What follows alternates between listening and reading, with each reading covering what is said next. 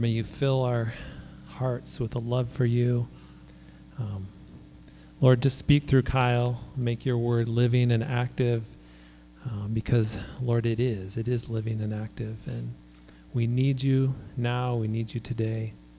Uh, just encourage us and strengthen us as we learn from your word. It's in Jesus' name we pray. Amen. Amen. You can go ahead and have a seat. If you have your Bibles, you can open up to John chapter 4. Last week, we looked in John chapter 3 about the story of Nicodemus. And what I love about the Gospel of John and the Gospels in general is we get to see Jesus in relationship. And that, that's the God we serve, that's the God we follow, is we, we follow a relational God. And so I'm, I love going through the Gospels and specifically the Gospel of John because you see that. You see Jesus in relationship and you see Jesus call people to follow him, right? And some follow him and some make the choice not to. And we all have to answer that same question What are we going to do with Jesus? And when he calls us to follow, will we choose to follow or not? And so the story today is a pretty cool story in John chapter 4. Story of uh, the Samaritan woman at the well. And so I'm going to start reading in verse 4. We'll just kind of go through it together here. Verse 4 Now he had gone through, through Samaria, so he came to a town in Samaria. I'm going to back up. I'm going to go to verse 3. So he left Judea and went back once more to Galilee. Now he had to go through Samaria, so he came to a town in Samaria called Sychar, near the plot of ground Jacob had given to his son Joseph. Jacob's well was there, and Jesus, tired as he was from the journey, sat down by the well. So I want to give you a, a kind of quick history lesson uh, so we can kind of get the background of this story because it's significant as we look at this story about this Samaritan woman and Jesus in their interaction. First of all, so Jesus is coming from Judea and he's going to go up to Galilee. Now, if you would just go and straight up, it'd take you about two days to go from Judea to Galilee. Two day journey, you're there. But here's the problem the Jews did not like the Samaritans. So, what they would do is they would go around Samaria to get to Galilee or Judea, wherever they were going. They'd go around Samaria, and the, what was supposed to take two, maybe three days, would end up to probably a six day journey. And they did that because there was this great hatred and dislike against the two people. The Samaritans and the Jews, they hated each other. Hated each other so much that what would be a two day trip you turned into a six day trip just to avoid them. But that's not what Jesus does. So Jesus leaves Judea and he heads to Samaria. And so we see this. This is what he's going to do. He's going to go around and he heads up to Galilee, and Jacob's well was there. Now, there's some significance here with Jacob's well. They believe this to be holy ground. And if you go back all the way to Genesis chapter 33, Genesis 33, we got Jacob's well in 1950 BC. Jacob purchased land at Shechem and he built a well there. And so there's some significance. And this is where Jesus shows up. The Jacob's well is there, and there's a lot of history. This is nearly 2,000 years ago, we're going back. Jacob purchased this, purchases this well. Okay, so we have this well at Shechem. So much significance, and this place has so much meaning that when they were freed from captivity. Remember, they spent 400 years, the nation of Israel, 400 years in captivity in Egypt. At the end of those 400 years, you can see this in Joshua 24 32. This is now 1400 BC. They marched Joseph's bones back to this location, back to Shechem, right where Jacob's well is. Okay, so there's great significance and history here at Jacob's well. Now, uh, this is also the area, Mount Gerizim is right there, and many believe Mount Gerizim is where Abraham took Isaac up onto the mountain to sacrifice him. Okay, this is also taking place right in this location, so you can kind of see the history. So, this is the significance of the location here at Jacob's Well. A lot of significance, wouldn't you say? Right? So, this is what we got going on. Now, some background when we talk about Samaria and we talk about the Jews and the relationships between the Jews and Samaritans. Okay, well, in 720 BC, this would be 2 Kings chapter 17, Samaria, or uh, uh, uh, the Assyrians invade and they conquer. What they do at this time, they invade and they conquer. What they do at this time is they left some of the Jews behind. Okay, so they come in, they conquer, they leave some of the Jews behind. Now, this was typical. If a conquering country came in and conquered you, what they did not want to happen is they did not want you then to uh, begin to grow in numbers, and then there'd be an uprising, and you would then, right, challenge your conqueror. And so what they would do is they would come in, they would conquer the country, and then they would intermix. Their people, the Assyrians, then would marry the Jews. And so here is how the Samaritans came about. The, the uh, Assyrians come in, they conquer, and then the remaining Jews they marry. And so now what you have is you have this new people group. You have this mixed culture, mixed uh, race, and mixed religion. And so now what they're doing is they're taking some of Judaism, they're taking some of what they know, and now the Assyrians come in, they conquer, and so there's this base, right, of some sort of, of knowledge of God and some belief in God, and yet there's this other theology and this other belief system that's coming in. And so this is who the Samaritans are. And, and it's probably no different than if you look across churches in our country today, who there may be some sort of foundation at one point in a belief in the God of the Bible and the belief in who Jesus is and what he's done on the cross. But what happens so many times, right, it kind of gets watered down. And you can look across many, many churches, even the United States today, and although there may be some sort of grounds and basis in the Bible, it's watered down. It's just a, some uh, faint version of what true Christianity is and true relationship with Jesus is. And so that's who the Samaritans are, is that they have this kind of this, this base right? I mean, that, they're right here at Jacob's Well. You're going to see the Samaritan woman talk about the significance of Jacob's Well. So there's, there's this kind of this foundation, and yet missing it, not truly understanding what's going on. And so that's what we got. We got 720 BC. Uh, Samaria invaded, they, de- they deported. Uh, well, in 538 BC, Cyrus decrees the return of the Jews. And you can read about this. Nehemiah and Ezra are going to talk about the temple being rebuilt. And so now we've got the Jews are coming back to the homeland and they begin to build this temple in 538 BC. Okay, 538 BC. They want to help with the temple. They come alongside, and what do the Jews tell them? We want nothing to do with you. And so this kind of this hatred between the two groups begins Jews and Samaritans. About 500 BC, there is a renegade Jew, and he goes and he marries a Samaritan woman. And what is done done is there is a temple built on Mount Gerizim, this place where we believe that Isaac or uh, Abraham and Isaac, right, where Abraham went up to sacrifice his son Isaac. This is probably where this this temple was built. Okay, and it's this again this renegade Jew uh, um, Jew marries the Samaritan. This temple is built 500 BC. 120 BC, now we're closing in on the time of Jesus, right? Close to the time of Jesus.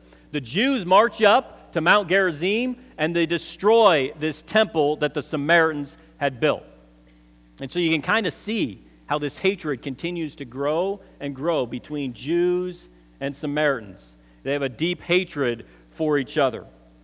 Normally, a two, three day walk, if I'm walking through Samaria, most would take that six day journey because they hated each other so much. It's why the story of the Good Samaritan probably blows people's mind in that, t- that day and time because they're like, why would a Samaritan woman stop and help? A Samaritan man stop and help? It makes no sense. It's because there was no relationship, no love for each other. They hated each other, hated each other deeply. And so you, you can begin to set the, the scene of this story. Jesus, you know, Jesus is all about bringing people together, right? Jesus is all about restoring relationships, ultimately restoring people to himself. And so Jesus takes this journey from Judea and he goes up to Samaria. Uh, he goes up to Galilee, but he stops in Samaria and he meets this woman. And it's an incredible story. And the first thing we see is, is Jesus here with a Samaritan woman. If you go back to verse 6, says he was tired from the journey. I, I love this picture because what we see is we, we know Jesus. He's fully God, yet he's fully man, right? He experienced, he's tired, he's hungry, he's thirsty. And we see the humanity of Jesus here. Tired from the journey, he sat down by the well, and it was noon. It was noon.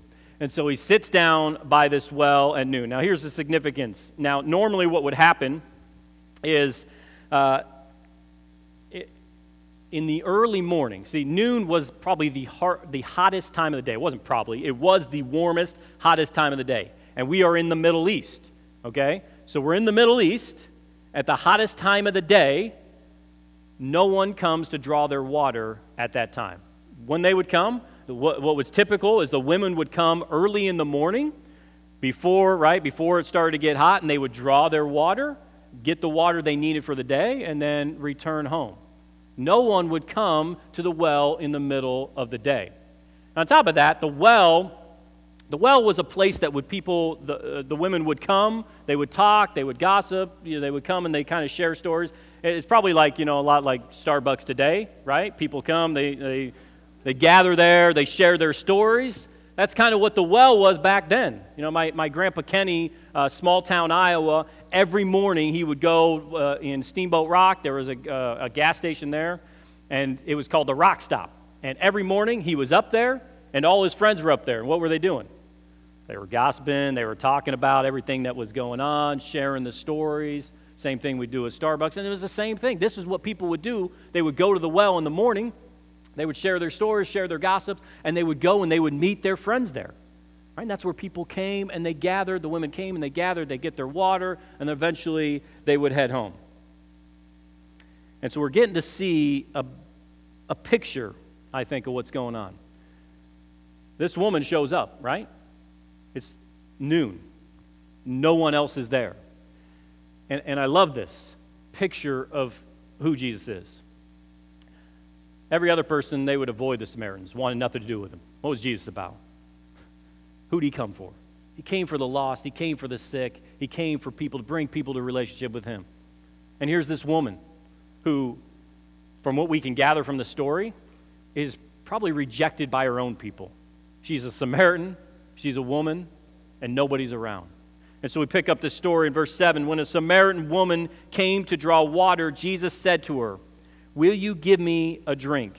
His disciples had gone into town to buy food. The Samaritan woman said to him, You are a Jew, and I am a Samaritan woman. How can you ask me for a drink? For Jews do not associate with Samaritans.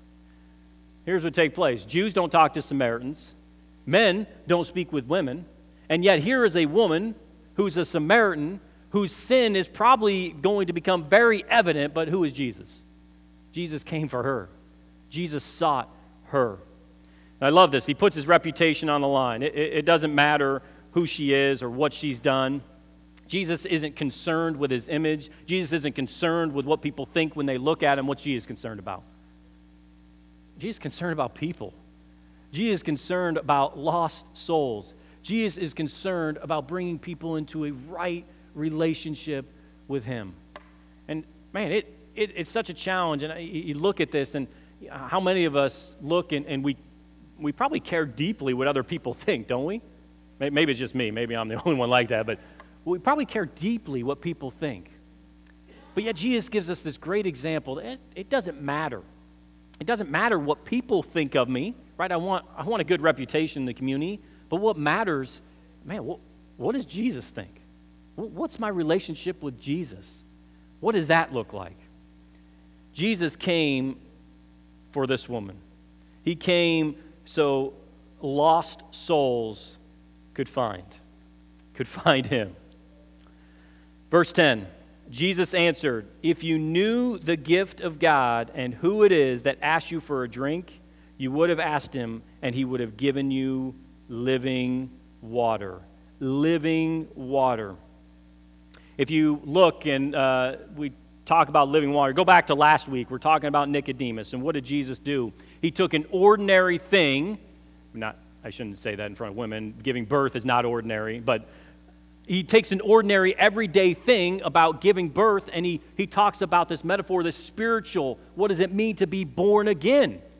Right? And what's he do here? He takes this ordinary thing about water and he uses, he uses it as a metaphor for relationship with him. If you look at the Old Testament, and you study the Old Testament, every time you see this idea of living water, it, it, it is really, it's a metaphor. It's a, it talks about a relationship with God, that it cleanses us, that it heals us, that it sustains us, that it strengthens us, that it refreshes us, that it literally gives us life.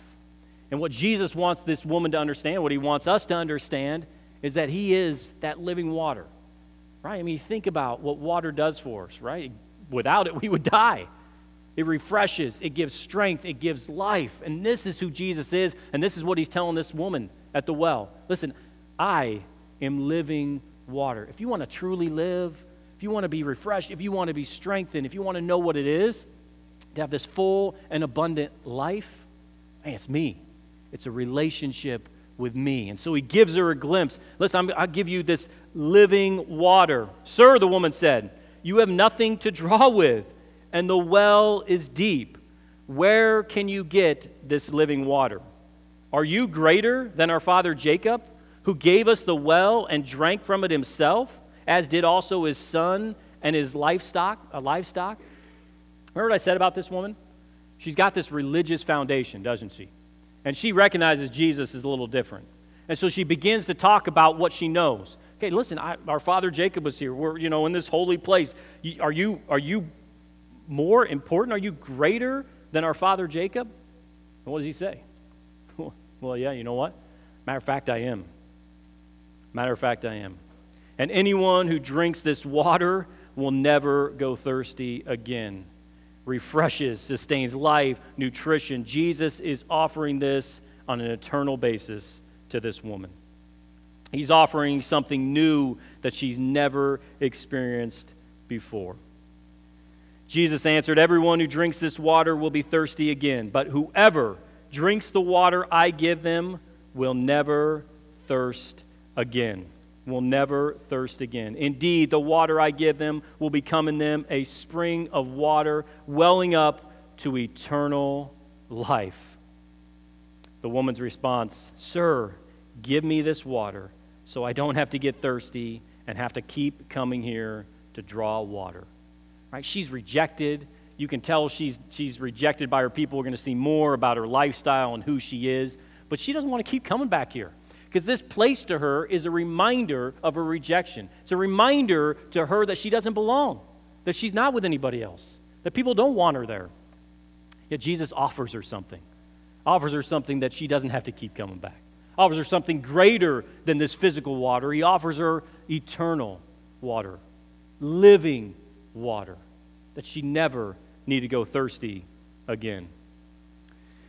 Verse 16, he told her, Go, call your husband, and come back. I have no husband, she replied. Jesus said to her, You are right when you say you have no husband. The fact is, you have had five husbands, and the man you are now with is not your husband. What you have said is quite true. Jesus is pretty good about getting to the heart of the issue. And he speaks to her. And does he know? He knows the answer, right? He knows the answer.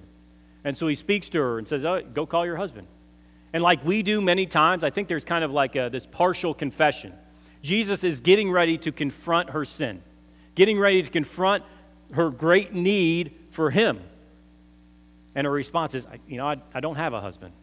And so many times I think we're like her that there's this partial confession, right? Maybe we're caught in something and, yeah, you know what? I, I made a mistake. And we'll confess a little bit. But what Jesus is after is he's after all of us, isn't he? He's after us to confess our sins, leave it all at the foot of the cross. See, our, our, the greatest thing that we can do is realize our need for Jesus, to realize we are a sinner. And this is where it begins. This woman at the well, and the same thing for us, we all must realize that we have a need for a Savior. We have a need to have our sins forgiven. We have a need for living water. We have a need to be born again. We have a need for Jesus. It all begins with understanding you have a need. And until you understand you have a need, until you, if you don't understand you have a need, you're never going to realize this need for Jesus until we know our sin, until we know we're lost. So Jesus getting to the heart of the issue. He wants to show her that the, she has this great need, and he knows this sto- woman's story. He knows this uh, who she is and this history, and yet he still he still comes after her. Despite the fact she's a Samaritan, despite the fact that, that women and men don't, don't converse, despite the fact that her own people reject her, despite the fact she's had five husbands and she's now living with somebody who's not her husband, despite all that, Jesus still pursues her. Isn't that awesome? Despite all these things that she's done, Jesus still comes after her. Because it's not the healthy who need a doctor, right? It's the sick. And Jesus didn't come for those who think they have it all together. He came for those who have this great need for Him. And this woman does. We do. There's a great need for Jesus, and Jesus wants her to understand this great need. Sir, the woman said, I can see you are a prophet. Our ancestors worshiped on this mountain, but you Jews claim that the place where we must worship is in Jerusalem. So her response is basically Jesus confronts her sin, and she's like, Man, I got to get to church, right? Well, I, I, can see you're a prophet. Our ancestors worshiped on the mountain, but you Jews claim that the place we must worship is Jerusalem. She's asking, Where do I need to go? Okay, I, I, they say here, you say here, tell me where to go. I got to get right. She, Jesus confronts her sin, and her response is, Let's get to church. Let's get to the place of worship she's confronted with sin, and I, I love that response because she responds like knowingly, like, yeah, I've got an issue. I better get to church and do something about it. Now, Nicodemus last week, he struggled with the same thing. He struggled with this idea that how can it be that there's not something I need to do? Right? He had a position of power and authority, and you know, he had all this knowledge, yet Jesus wanted to help him realize that that, that didn't matter. It's all about being born again, starting over in this relationship with Jesus. Same thing with this woman. She's like, okay, I, I know I've been taught. I got to go make a sacrifice. I got to go get right. I got to do something and confess this sin. And Jesus wants to help her understand something new, this, this new idea. Verse 21 Woman, Jesus replied, Believe me, a time is coming when you will worship the Father neither on this mountain nor in Jerusalem. You Samaritans worship what you do not know. We worship what we do not do know for salvation is from the Jews. Yet a time is coming, and now has come, when true worshipers will worship the Father in spirit and in truth, for they are the kind of worshipers the Father seeks. God is spirit, and his worshipers must worship in spirit and in truth. So she's confronted with this sin, and I, I, I think you can tell a lot about a person and their heart for God when they're confronted with their sin. Uh, you look at the story of David, and David was a guy, he was caught up in sin, but when he was confronted with it, and when he finally realized his sin, man, he was broken, and he confessed. This woman, when she's finally confronted with her sin, and Jesus points out the sin in her life and her great need, you know what? Man, I need to go confess. I, I need to go sacrifice. I, I need to get to church. And you see her heart. And this is the heart that, that God seeks. People who understand they have this great need for Him. That apart from Jesus, we can't make it. We can't do it. As, as hard as we try, and as many good things as we attempt to do, it's not going to be enough. There is a need for Jesus. This woman understood it. He wants us to understand it as well, that we need Him. One, one thing that uh, I think stands out here is he says, There's yet a time is coming, and now has come, when true worshipers will worship the Father in spirit and truth. And here's, here's key for me for they are the kind of worshipers the Father seeks. The Father seeks think it's important to know that it is the Father who seeks us. It is not God who is lost. We are lost. God is not the one who needs to be found. You are the one who needs to be found. When I was the youth pastor, we took a, a group to Adventureland one day. I was uh, helping out at Willowbrook, and we took a large group to uh, Adventureland. And at Adventureland, uh, we let this, uh, it was a high school group, but we let a, I think, I don't know how old she was at the time, probably fourth or fifth grade or whatever. It was Claire Otley. And uh, we let her come along on the trip uh, to go to Adventureland. And at noon, we were all going to meet and we were going to have lunch out at that, uh, you know, that picnic area outside. And so at, at noon, everyone was to be there. And so noon comes along, okay, and I'm in charge, and we're there, and we've got, I don't know, 50 to 100 people that are there. And now it's time for me to do a head count. So I do a head count, and we're missing one. So we start looking around and realize that it's Claire Otley that we're missing, right? So I'm in charge of this young elementary girl, and she's the only one not here. And so this is why I got out of youth ministry. so she's not there, and I'm, I'm in a panic, and I don't know what to do.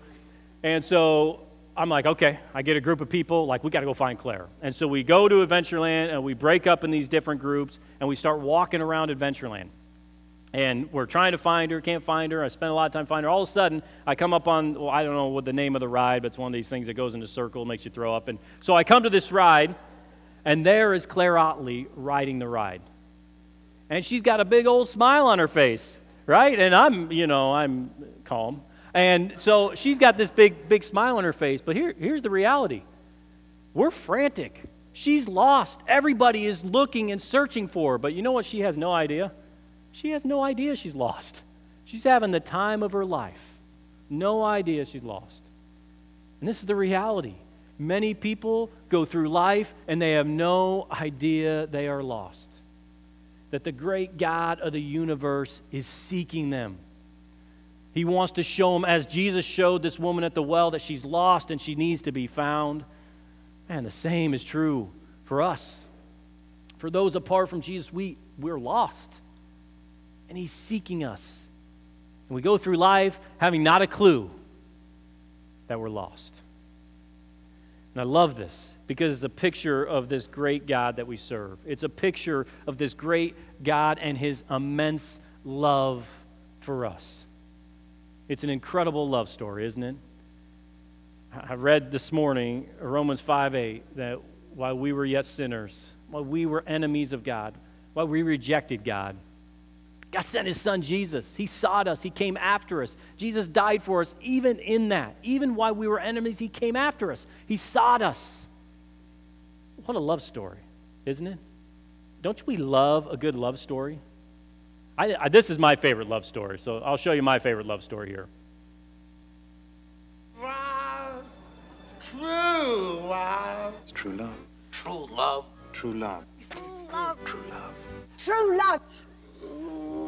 love. True love. You heard him? True love is the greatest thing in the world. Except for a nice MLT, a mutton, lettuce, and tomato sandwich. True love. We love true love, right? Don't, don't. Princess Bride is one of my favorite stories because the story of Westley, right? And he's chasing Buttercup and he goes to the ends of the earth. He'll fight anybody he's got to fight to pursue Princess Buttercup. He'll go after, he'll go to great lengths. He's willing to give up his life for this one he loves. And it's the same thing God has done for us. There is no greater love story than this. He loves his bride so much. God loves his bride so much. He loves us so much that he's willing to give up his son.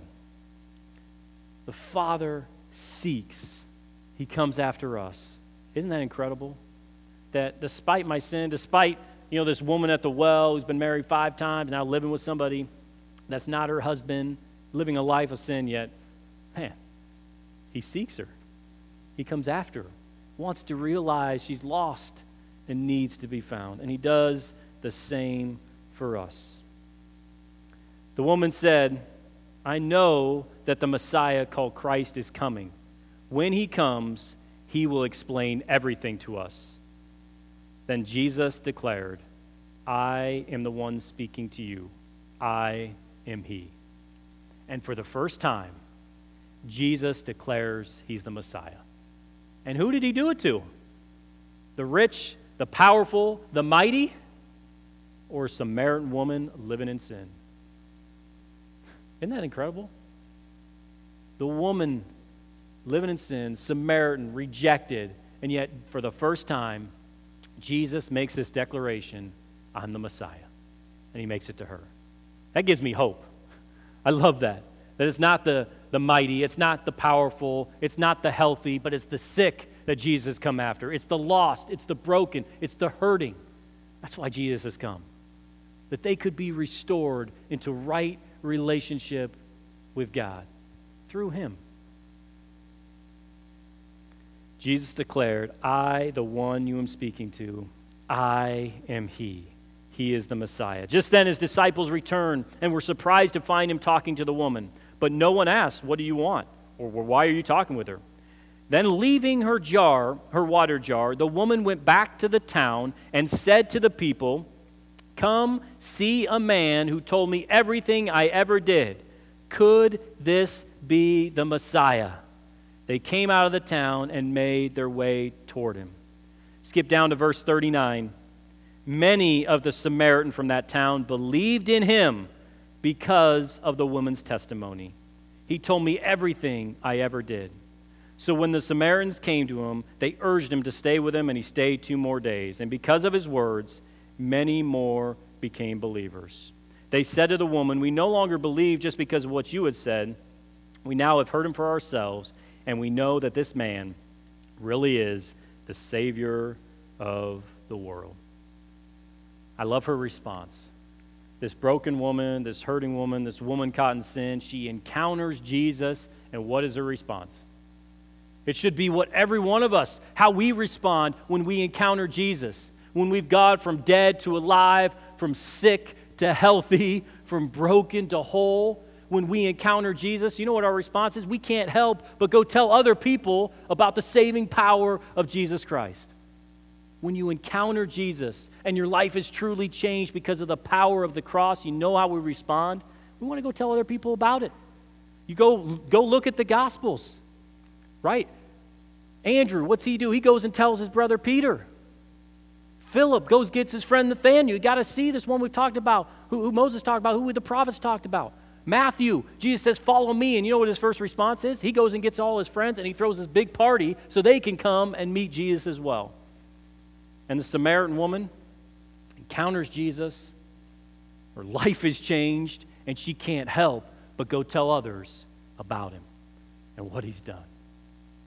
Our response should be the same. We, we're no different than the Samaritan woman. We're lost, we're broken, we're sinful, and we need Jesus. If you're here today and you don't know Jesus, understand that. It doesn't matter where you're at, it doesn't matter what you've done. Jesus seeks you, He comes after you, He loves you. It's the greatest love story there is. He pursues us. He pursues us and loves you so much, He gave up His life for you. We're going to take some time here and we're going to take the bread and the juice and we're going to remember this great thing that God has done in giving us his son Jesus. Here's what I want to challenge you with you before we do that. Is I want you to look and examine your life. Right? Just like this woman at the well, Jesus confronted her and her sin. Confronted her and her sin. If you're here this morning and God is confronting you with your sin, man, don't wait. Don't wait. We want to talk to you. We want to talk to you. We want to tell you about this great thing that Jesus has done for you. Don't be like her when she was, you know, gave this partial confession of her sin. Confess it all. Leave it all. Leave it all there as we take the bread and the juice, here's what I want to do I want you to, to sit where you are, to pray, to confess, to leave it at the foot of the cross. Leave it there. And as you make this decision, and if you've never made a decision to follow Jesus, I, I want to challenge you, encourage you this morning that today is the day of salvation. Today is the day, as he pursued the woman at the well, he pursues you in the same way. I'm going to pray, and I, I'd love to talk to you, and I'll sit right up front. And if you would like to talk more about who Jesus is and what he's done, I'd love to have that conversation. So I'll come up here, and if you want to talk more, let's do it. Let me pray. God, we thank you so much for Jesus. God, we thank you for this great love story. This great love story. God, how you have given your son, given your son. God, as we sit here this morning, some of us, you know what, we're, we're living stagnant lives. God, we're, we're, we're not pursuing you with all of our heart, mind, and soul. And God, we're in that place where there's a partial confession. God, we know that you want all of us. God, help us to leave it all at the foot of the cross, to leave it all at your feet. God, as we examine our lives, the bread and the juice, God, show us the sin in our lives. And if we need to confess the sin in our lives, help us to confess that. God, for those of us here this morning that don't know you, that have not made the decision to follow you, God, today can be that day. And we pray and we ask that for those that don't have that relationship with you, that they would surrender to you even today. Thank you for Jesus. And God, thank you that you seek us, you come after us, and you've loved us so much, you gave us your son, Jesus. It's in his name we pray. Amen.